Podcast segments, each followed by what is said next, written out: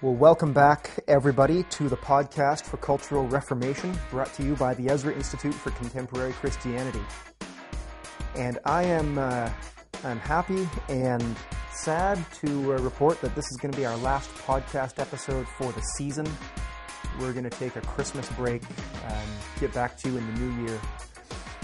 Uh, this season, We've been we've been talking about cultural pressure points. Uh, that's been our theme, and we've been zeroing in on a lot of different topics where the divide between godly and ungodly thinking is really sharply highlighted.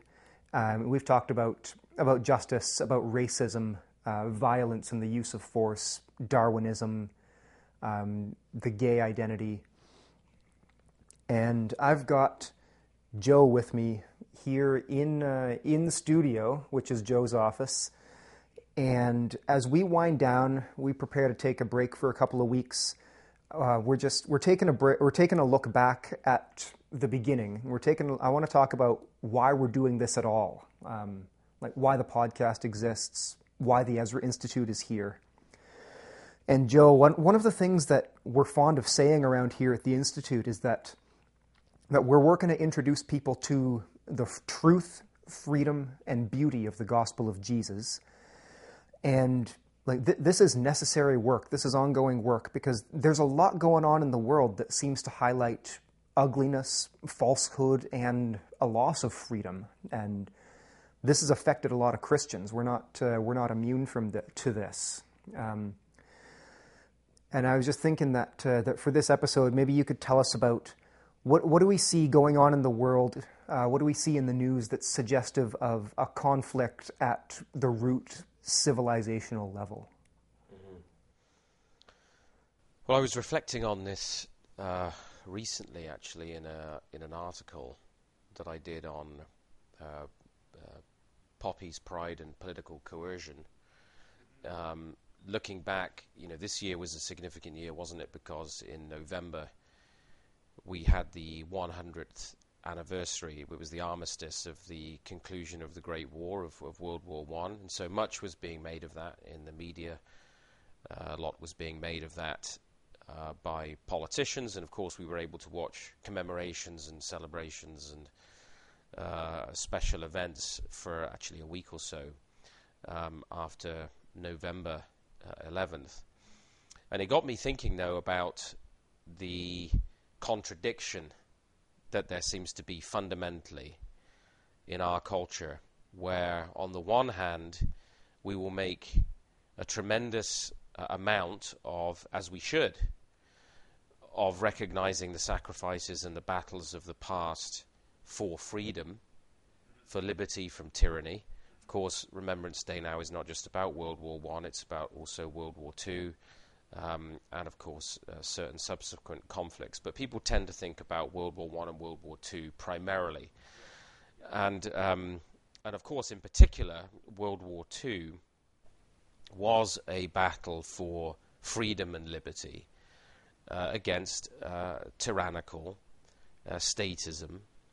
Uh, f- uh, against a, a national socialism, and uh, a and a vision of, um, uh, if you will, the the uh, the leader, the, the the sort of great hero, the the hero of the ancient world isn't isn't the sort of hero that we think about today.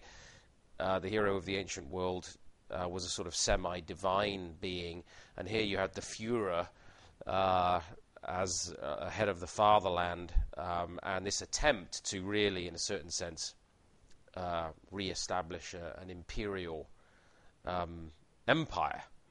Um, some would argue even a sort of re-establishment of the Roman Empire. No, one of the things that he was uh, he was very interested in was uh, architectural projects, mm-hmm. and a lot of a lot of them came down. A lot of them sort of didn't start because of the war, but uh, yeah but architecture and legacy, like a legacy, like literally graven in stone that would last for thousands of years. That was a, a major project of the Third Reich. Yes, I, have seen some of the drawings that were that were that done that were planned for what was going to happen both in, in Germany and in France, um, and uh, there's no question that that was all all part of it. So here, here, here we find ourselves, you know, 100 years since World War One, uh, 60, 70 years um, since uh, World War II, and celebrating the the sacrifices and the heroism of the past and expressing gratitude for them, and yet at the same time finding that right now in our culture we see those freedoms that we've long cherished and appreciated being trampled underfoot uh, and sold down the river, as it were. I mean, Winston Churchill called World War II the battle for the survival of Christian civilization. And yet, the irony, Ryan, is that a man like Churchill, who believed in nation states and was a patriot and national sovereignty and small government and liberty and freedom of speech and uh, the family and protecting these institutions, uh, his social conservatism today would be regarded by modern progressives as fascist. And yet he was in the battle against fascism, real fascism, true fascism, yeah. and not this made up version that uh, we get, we're thrown at by the new left today. No, that's just a slur. A slur, exactly. Um, but, the, but, that's the irony, and uh, I posed the question actually in a recent article whether the people in Canada um, and Britain and even the United States who fought in World War II or World War One, would they recognize the values and commitments of our current civilization?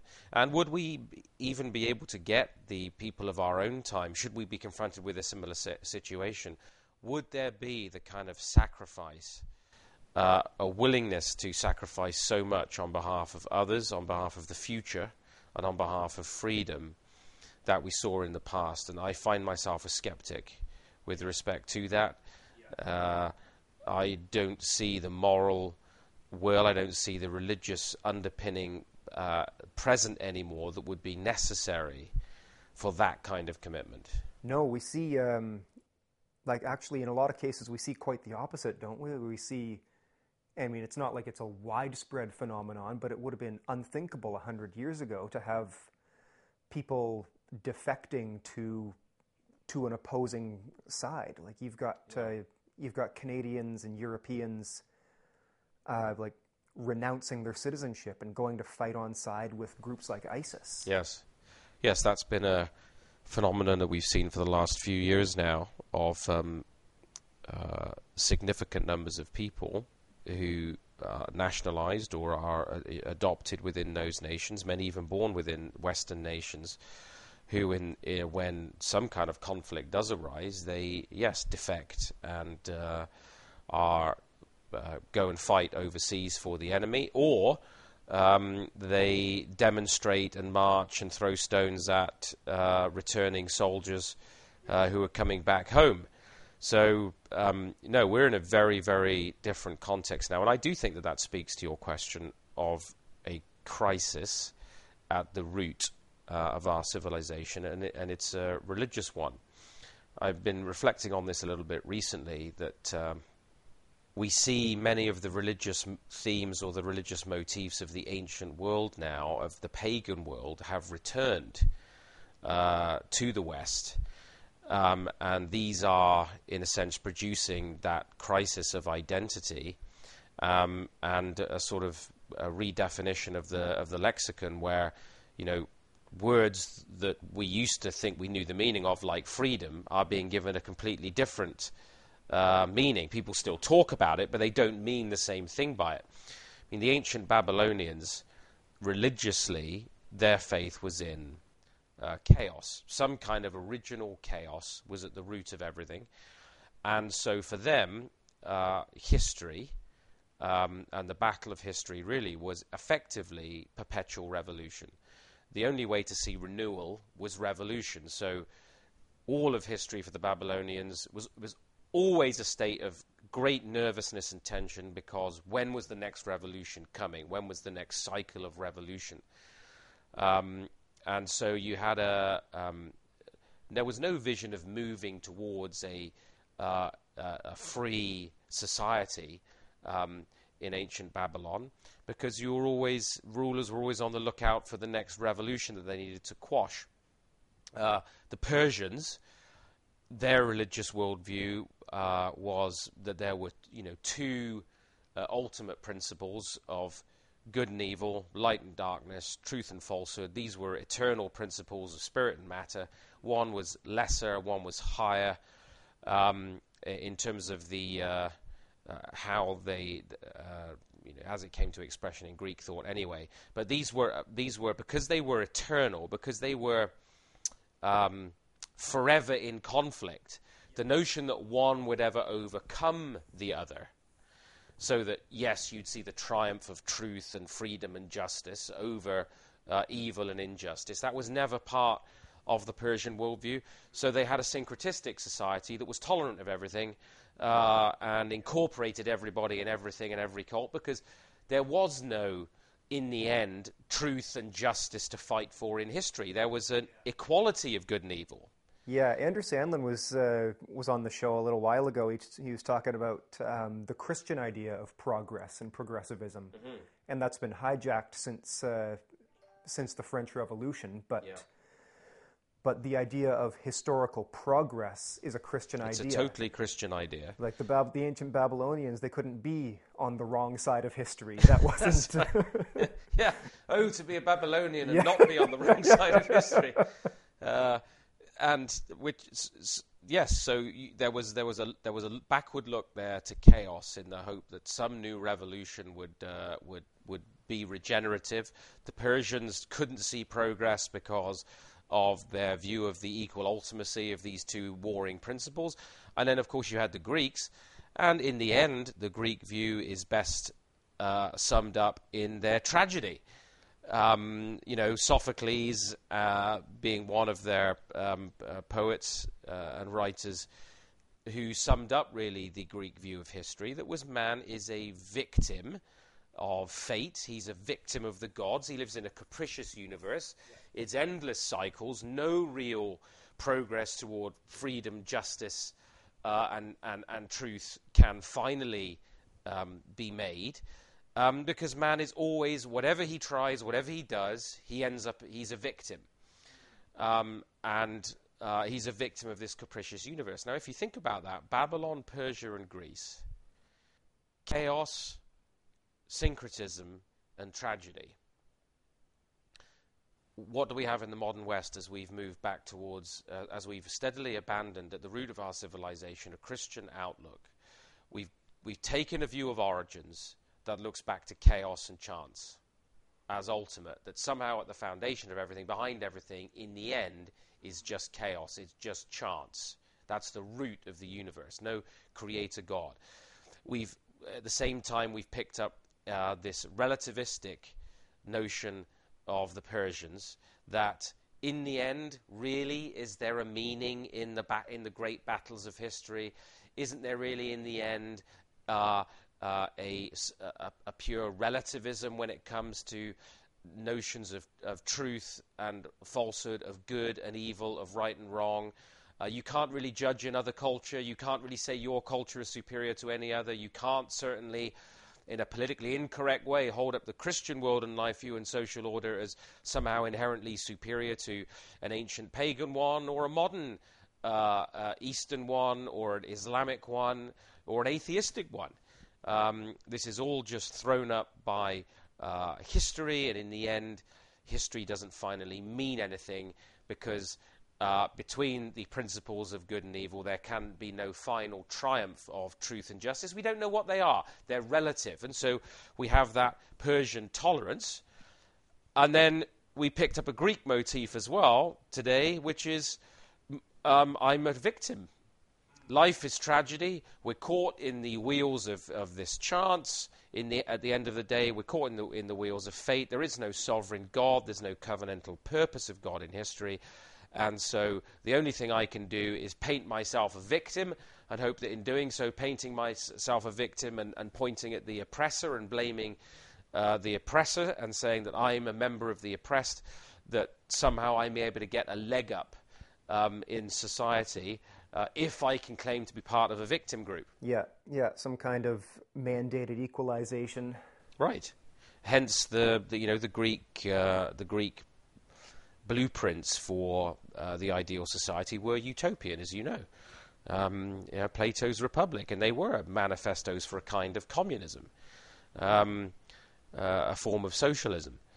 So it's very interesting when you think about it. We, we come out of what Churchill calls the, the, the great battles for the, for the survival of Christian civilization against totalitarianism, against uh, essentially a pagan religion of blood and soil uh, of, the, of the Third Reich. Um, and here today we find ourselves in the grip of these really ancient pagan principles that are g- giving spiritual direction to our, our culture.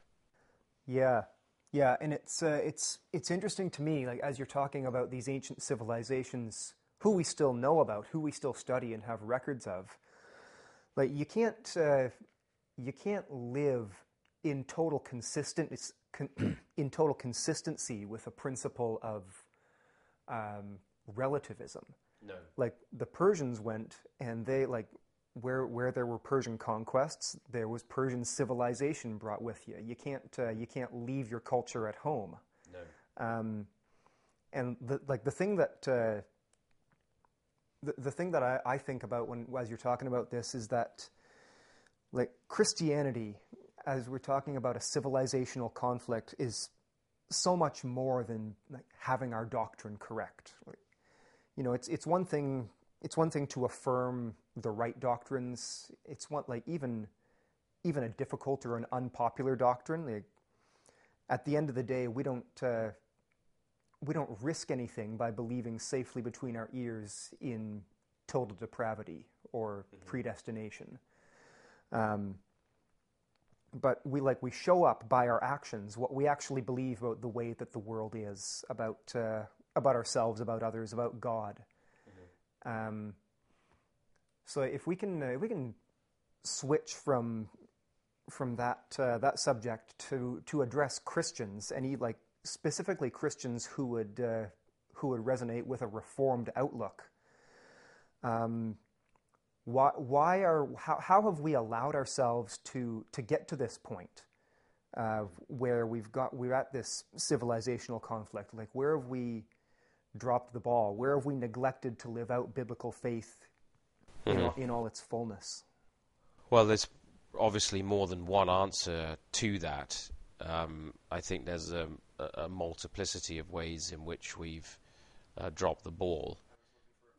But uh, if we if we come maybe to the to the root of um, one or two of them, uh, first of all, I think we would have to say that, as you've quite well put it there, we've allowed our doctrine to exist in the abstract. And so we have affirmed and been willing to affirm certain uh, orthodox, evangelical, reformed principles coming out of the Reformation um, of the gospel. Uh, we've even created movements for a uh, for an affirmation of uh, you know gospel centrality and so forth. But uh, just as the for as we've said the Babylonians, the Persians, the Greeks, their their beliefs, their doctrine, their worldview worked itself out in a vision of society, of culture, of political life. Um, we have not given attention, in especially in the last uh, 60 years or so, to what the implications of these biblical truths actually mean. I mean, for example, you mentioned total depravity. Well, if you believe really in total depravity, how might that affect a Christian view of how society, social order, how political life must be structured? Uh, if man is a sinner, and uh, he is, um, in all of his being, affected by sin, then to invest total power in any one institution uh, is going to be highly problematic. Uh, so, ensuring that uh, there is a, um, a separation of powers. I mean, this is one of the reasons why what we call the modern West arose, and, and the absolute power of the monarchy is broken in the 17th century uh, in England, even in its sort of somewhat Christianized form. Uh, there was still a, hangover in the, in the English crown there of a pagan idea of monarchy. um, that was unchecked. And so when you actually see the Christian principle there, actually the reform principle working itself out, you see how it begins to affect what we think about uh, political life. Um, so there's uh, there's just one illustration, of course, but there you see how the, the, the problem of our doctrine living, uh, staying in the abstract, or, or, or remaining church doctrines, and by that I mean ecclesiastical doctrines, as though there's no application of the notion. Let's take another doctrine that we would be fond of as Reformed people, uh, would be predestination. So, is predestination simply a church dogma? Is it simply a doctrine to be believed in which we comfort one another as Christians that we are our names are written in the Lamb's Book of Life and that nothing shall snatch us out of God's hand, that we've been chosen in Him before the foundation of the world? Well, of course, it's a marvelously comforting doctrine. And when uh, I became reformed back in my 20s and discovered the, the beauty and, and the wonder and the security of the doctrine of God's personal providence and predestination, it was a tremendous comfort. But if that doctrine remains in the abstract, and we don't recognize what the, what the predestinating power of God means for our understanding of culture and history, then in culture and in political life and in social life, a non Christian doctrine of predestination will take its place. If God is not the, in absolute government of history in terms of his predestinating purpose, where he has established uh, his king on Zion, his holy mountain, and all the nations of the earth shall come to worship. Psalm 2, of course, speaks of that great messianic psalm of Christ's kingship. Um, and we know that God holds the reins of history so that every Sunday we can enjoy Sabbath rest and rest and rejoice in Him. If we don't have that security in social cultural life, then we are going to create a different doctrine of predestination, and that is the predestination of man by man. The social sciences, as we call them today, is just that. They are the control of man by man. It's a, it's a, it's a humanistic doctrine of predestination. Well, because the church has left the doctrine generally now of total depravity, predestination, and I could add all the other major Christian doctrines inside the ecclesiastical sphere in the life of the church and not applied them more broadly in the life of the family, in our thinking about education, um, in our thinking about social, cultural, and political life. Let's take the Kuyperian doctrine, for example, for our uh, reformed purposes of, of, sphere sovereignty, of recognizing the uh, very clearly three spheres of family of the life of the church and that of the state, that these are distinct. They have a particular jurisdiction under God and they're directly accountable to God. By leaving God's sovereignty in the life of the church only, we fail to bring it to bear in these other areas. And as a result, we lose uh, the culture. The doctrine of infallibility, the infallibility of Scripture, um, of God speaking the infallible word, is another. If you leave that doctrine as a purely church doctrine, as an ecclesiastical idea, that, ah, well, yes, of course, we believe in the authority of the divine word, but if that stays there and is never brought out of the life of the church into the family, into the culture, into social order, into uh, political life, in the claims of Christ not made known in all of these areas, then a different word of authority, a different form of absolutism, a different form of claim for an authoritative word will come. And we see it there in the idea of democracy. Demos kratos, people power. Vox populi, vox dei. The voice of the people is the voice of God. So if you don't bring the voice of God into the public space, then a, a whole different voice claiming that kind of power and authority will take its place. I don't know how many times we have to see this played out as Christians. We've just seen it in the 20th century. We've just remembered with poppies uh, the devastation of what it means when man tries to arrogate to himself God's authority in social, cultural, and familial life when we do not bring the Word of God that the church is called to present to the world, not just to the church, when we don't bring it to bear in the totality of life, we always suffer the consequences. And so, where you began with this uh, comments on civilizational decay at the religious root, linking it now to the question of this abstractionism in Christian doctrine. This is not in any way that we are mitigating or minimizing the importance of the preaching of these truths of doctrine in the life of the church. We're simply saying that the scope of the authority of that word cannot be imprisoned in the pulpit. And where those doctrines are imprisoned there, uh, the, re- the result is decadence, which means literally falling off. Right. Yeah, yeah. So something, uh, something that I've heard you say before is in, in response to, uh, to a common evangelical trope that we're living in a post Christian society. Mm-hmm. Is uh, you, you push back on that and you say, like, ac- actually, no, we've never had a fully Christian society. We're still, we're still getting, the, to, getting to that. Mm-hmm. C- uh, can you just say more about that in relation to, uh, to where we're at uh, in the world?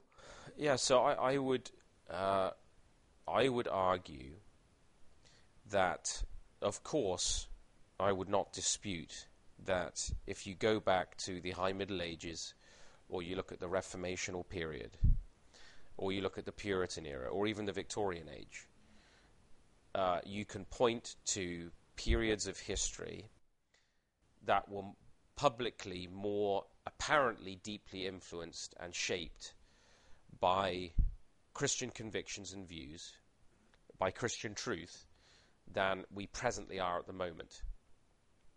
That is true.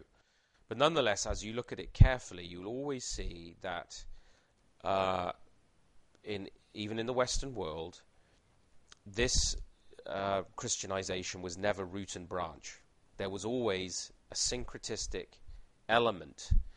Um, there was always a uh, well, let me borrow a term of uh, that reformed philosopher Dooyeweerd. There was always another ground motive at war with the Christian basic uh, religious principle.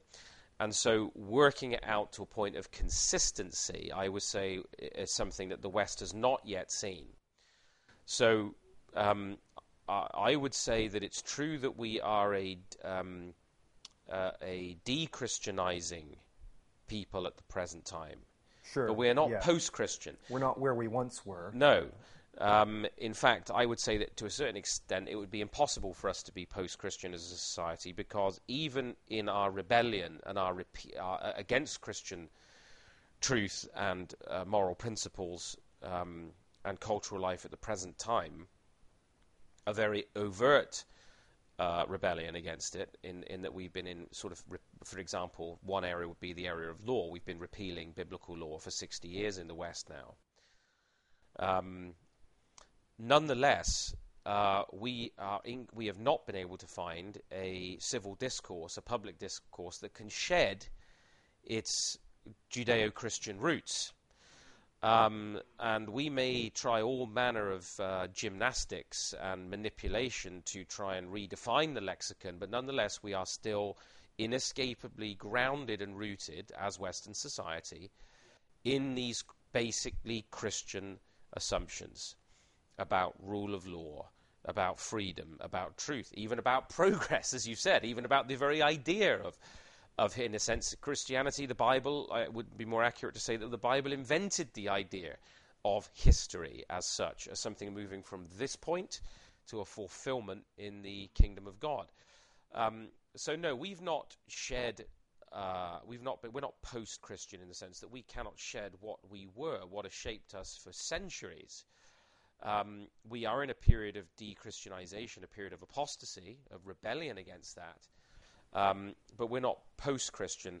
Um, and so I would say uh, that it would be just as accurate to say we remain uh, more or less pre Christian.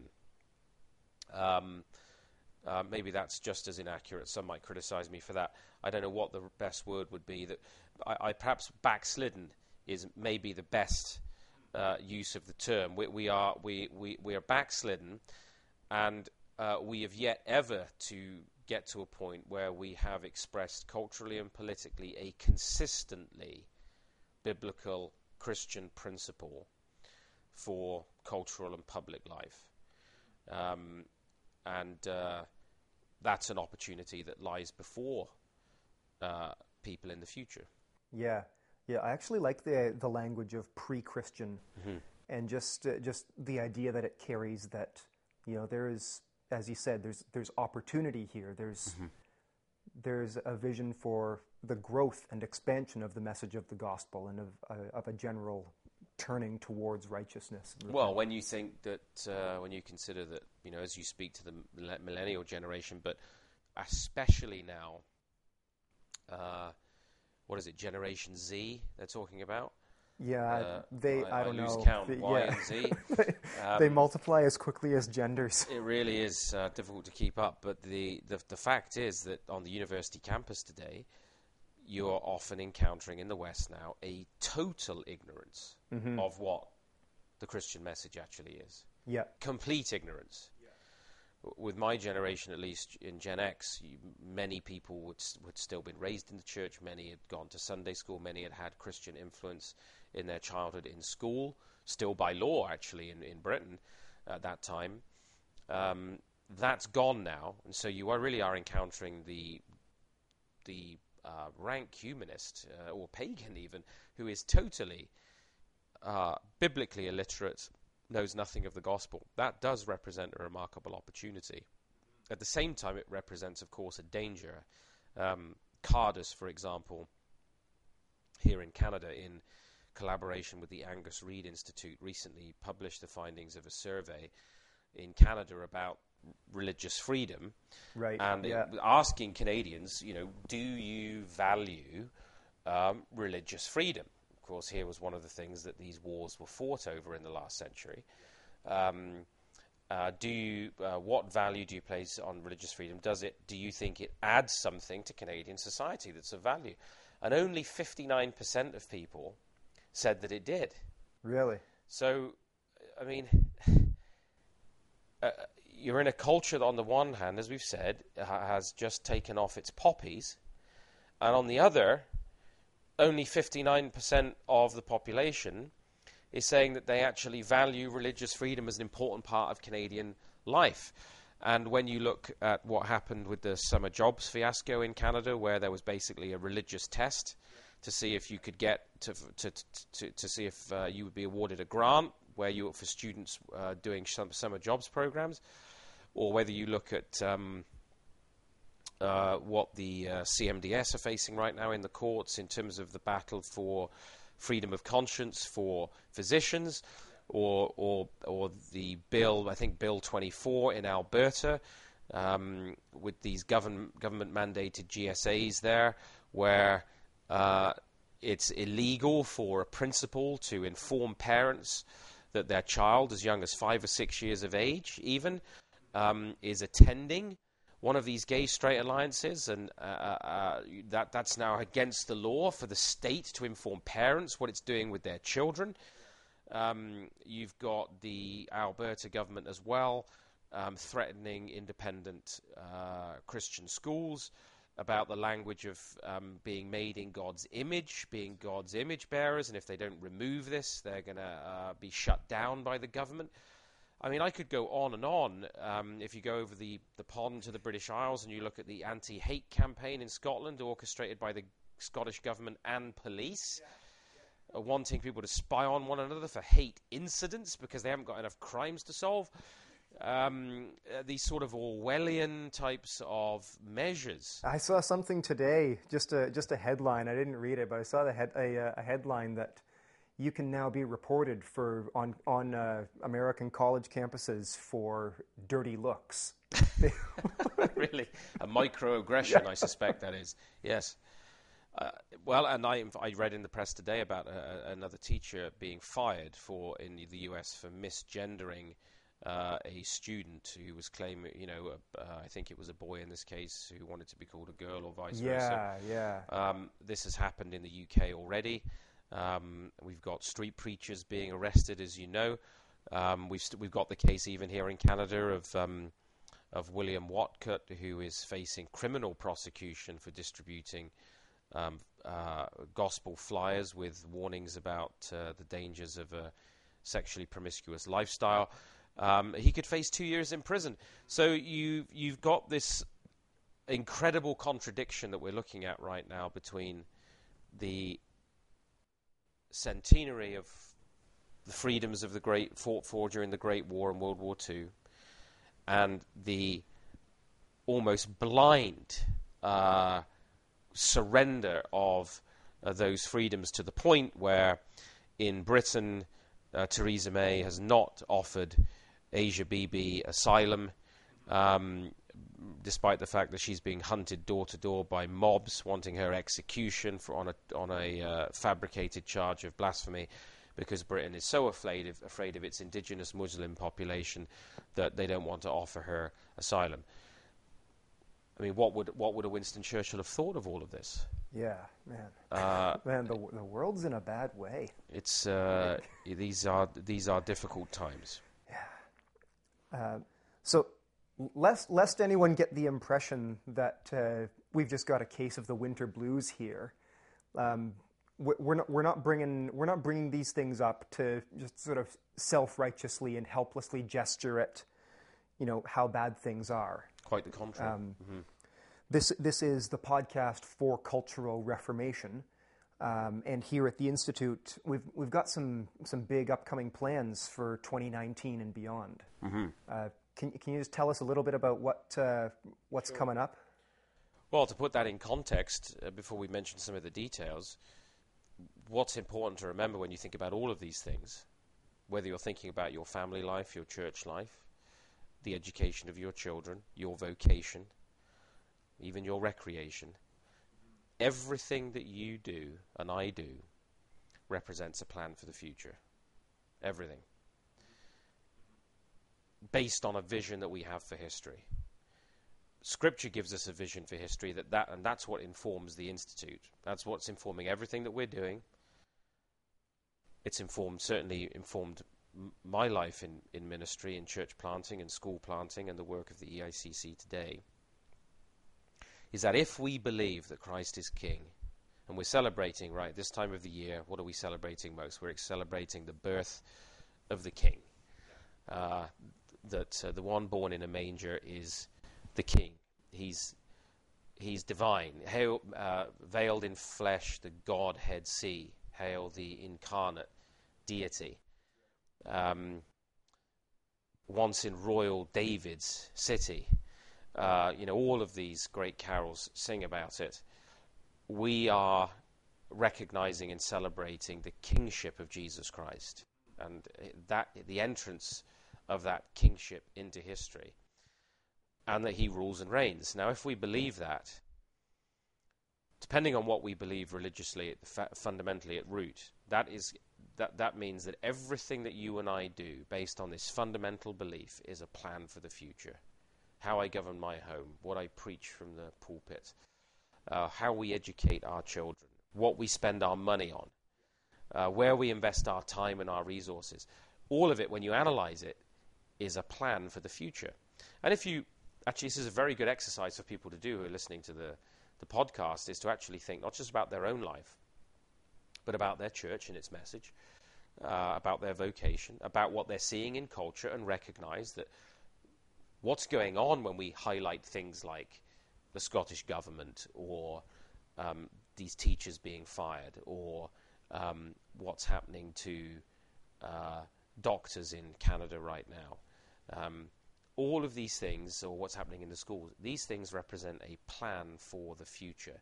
They envision a particular kind of future. Mm-hmm. Something is being aimed at. And these are instrumental in getting you there. Uh, and so everything that we do in our lives is a plan for the future. And I, I want to encourage everyone with that thought, actually, that, that when we think about these things and as we act, in history as Christians. What we are doing manifests our plan for the future. Is it God's plan? That's the question. Is our plan for the future, does it mesh with what God says is his plan for the future in Psalm 2 or in Ephesians 1 or in Colossians chapter 1 uh, or in uh, Revelation 1 5?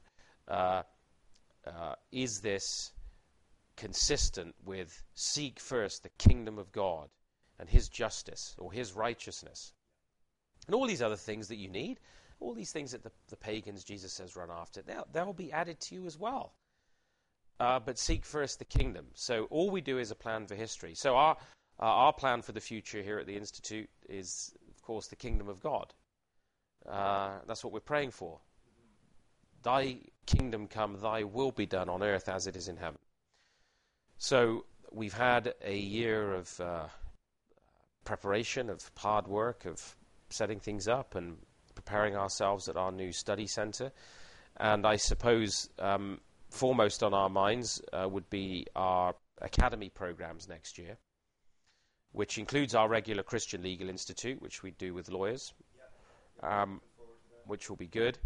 Uh, our um, already pioneer, pioneered uh, Worldview Leadership Camp for our high school age students, 14 to 18, and uh, we're looking to possibly run two of those now th- th- this coming year because we were full last year, and uh, in fact, the last couple of years we've been full, and there seems to be a real demand there amongst parents and grandparents for, for that. Um, so we're going to be offering a couple of worldview leadership camps. And then we are, in particular, very excited about launching the uh, H. Evan Runner International Academy for Cultural Leadership, which we're calling the Runner Academy for short, to save our breath. Uh, rolls off the tongue e- easier.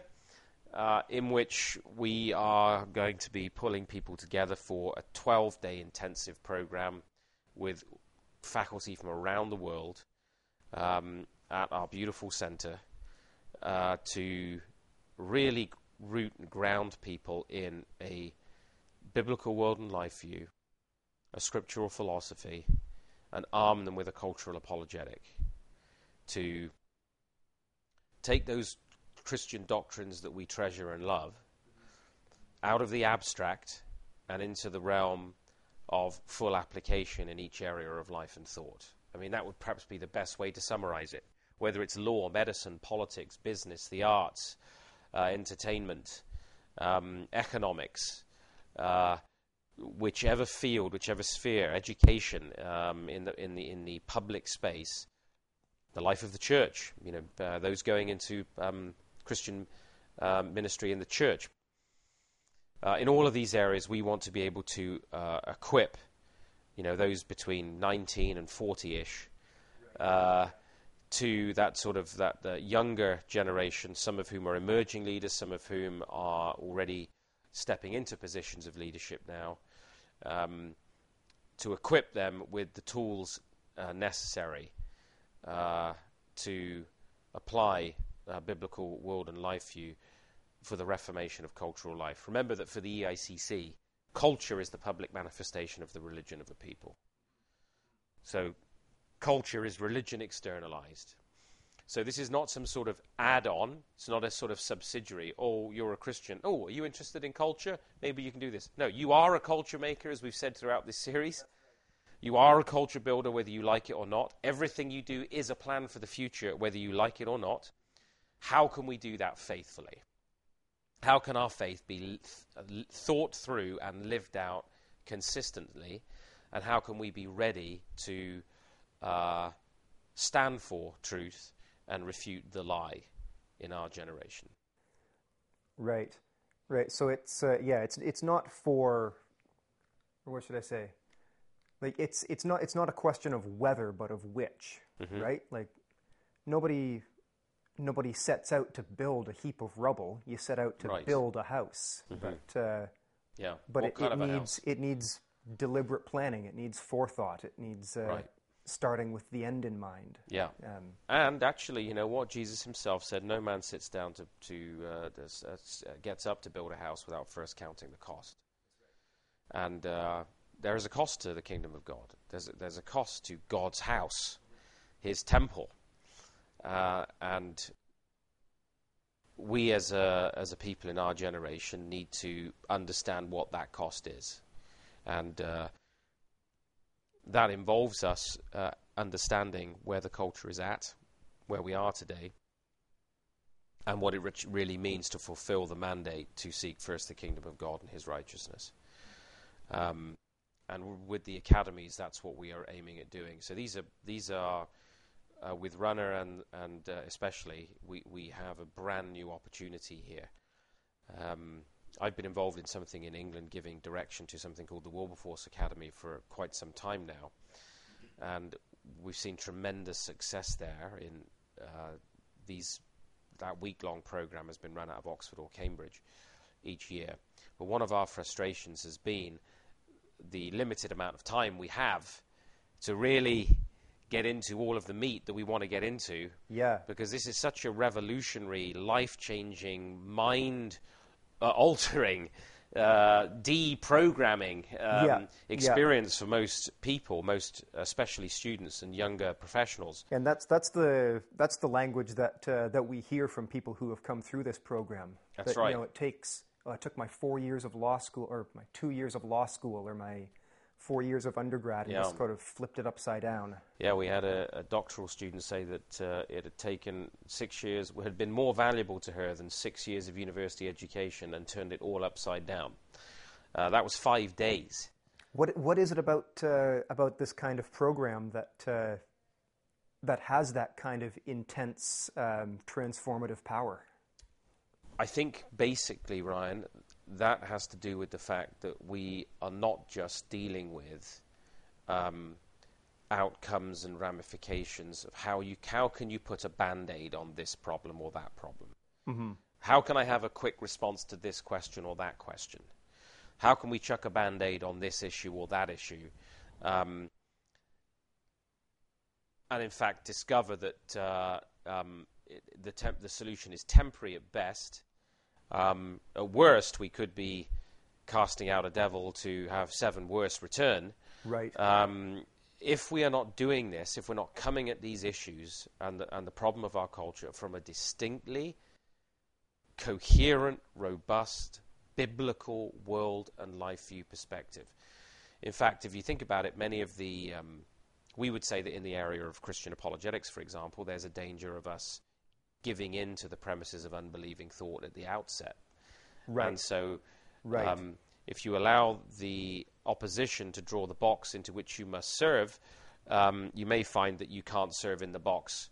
Uh, it's impossible for you to serve in the right box from the outset.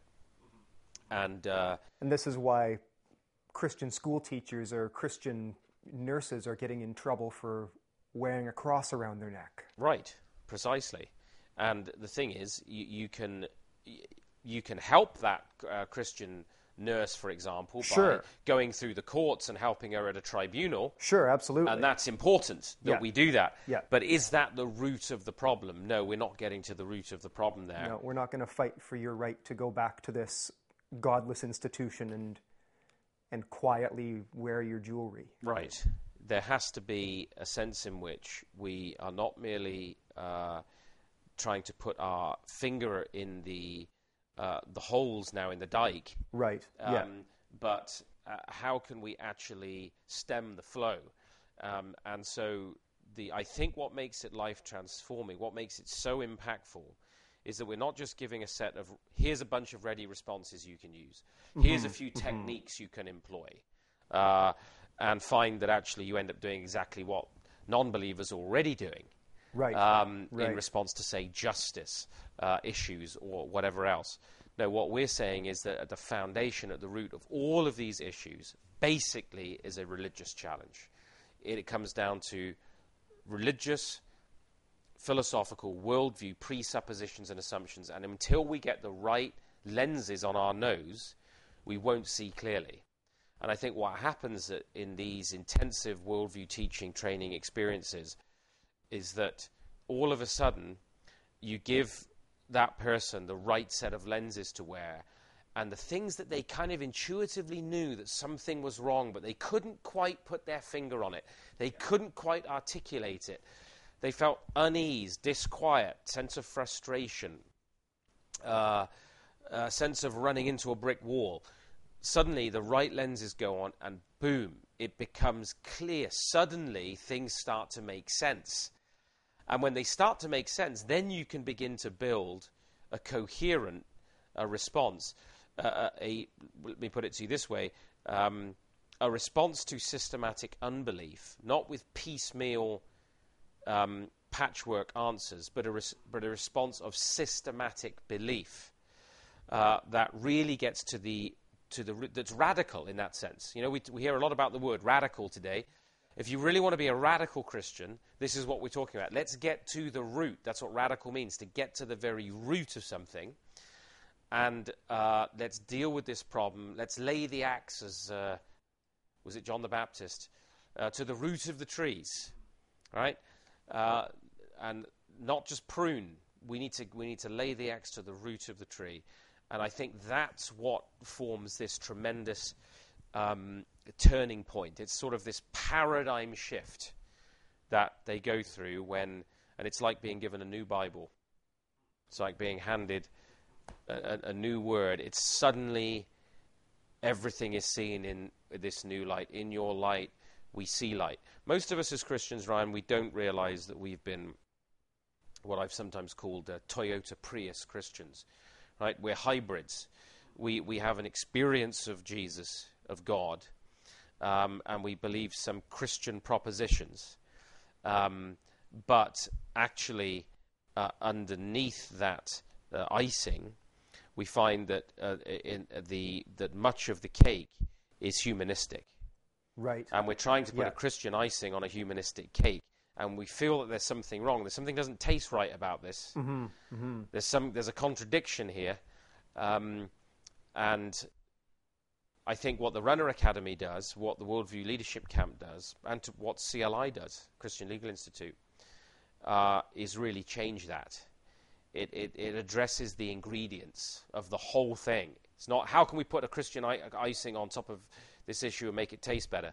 No, it's how can we actually remix these ingredients? How can we get to the very uh, the foundational religious recipe here to see something actually change, and the clarity that comes with that, and then the uh, the applications that then follow from that become crystal clear. Right. Right. Well, Joe, who should uh, who should come to these uh, these events, these training programs? Well, the Christian Legal Institute, we're we're aiming for um, uh, pre-law and law students and young lawyers. So all three of those. It's a partnership we have with the Christian Legal Fellowship. It's the only Christian legal training available anywhere in Canada. That's right. Um, That's right. So we would want to encourage uh, those who are pre-law, students who are thinking about going into law, uh, law students, and those early in their legal profession to seriously consider coming to the Christian Legal Institute. The um, the the Worldview Leadership Camp.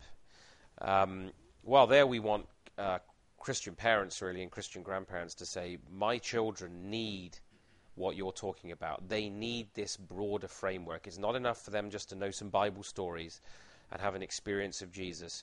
They need to know and be grounded in a Christian world and life view, or, from origin, meaning, morality, destiny, culture, everything. What does it mean to uh, look at life, look at the world, look at culture from a distinctly Christian point of view, and therefore be prepared for university? How can you equip your children to be ready for everything they're going to confront at the university or in the workplace? So we're looking there for young Christians between about 14 and 18 who high school age who are committed Christians uh, and who want to really learn and equip themselves to know their faith, understand its implications, and defend it culturally. Um, so that's who that's for. And then the Runner Academy is really for, we've said the age group roughly 19 through 40 ish. Basically, that age group um, who are uh, maybe students at university, again, younger professionals, uh, emerging leaders. Um, if you're early 40s and you really think you're worthy, we'll consider you. Uh, Young um, at heart. Yeah, if you're young at heart there. Um, and what we're looking for there is people who believe that they are moving in one way or another or wanting to consider going into um, the public space in some way. As I say, business, media, art, the arts, uh, education, might be law, medicine, politics, uh, the sciences, um, these different areas where they think that um, cultural leadership may be something that's in front of them. The church, uh, people who are training in seminary, seminary who are wanting to be pastors. Pastors are some of the ones that need this. Young pastors or seminarian students need this kind of equipping the most. It's not the kind of thing you get given at seminary. Um, and yet, if you want to be able to preach and teach in a relevant way, uh, I, I don't love that word relevant, but because the the Word of God is always relevant. But if you want to be able to apply that Word effectively into the life of all the students and professionals you have in your church, and have a Word that's not imprisoned just in the ecclesiastical sphere, that, but speaks to all of life and culture, um, we want those uh, students and young ministers to come as well. So that's who Runner is for. Um, it's the goal there is equipping a whole new generation of leaders in the vocations and in the life of the church to reform, to transform culture as salt and light. Yeah, and all all of these are uh, some of these have been been in the works or been uh, been running for a couple of years. Mm-hmm. The Runner Academy. This is our debut year coming up in 2019. Yes, um, www.ezrainstitute.ca is the place where you can find uh, more information about all of these programs with links to registration, contact, further reading. Yes. Joe, thanks a lot for, for being here, for telling us, uh, helping us understand where we stand. It's been fun as always. Merry Christmas to you, Ryan. Merry Christmas to you. And to all our listeners. Thank you for listening. We hope you enjoyed this episode of the podcast for Cultural Reformation, brought to you by the Ezra Institute for Contemporary Christianity. Please take a moment to like, share, and rate the podcast on social media and your favorite listening platform. For more resources, please visit www.ezrainstitute.ca.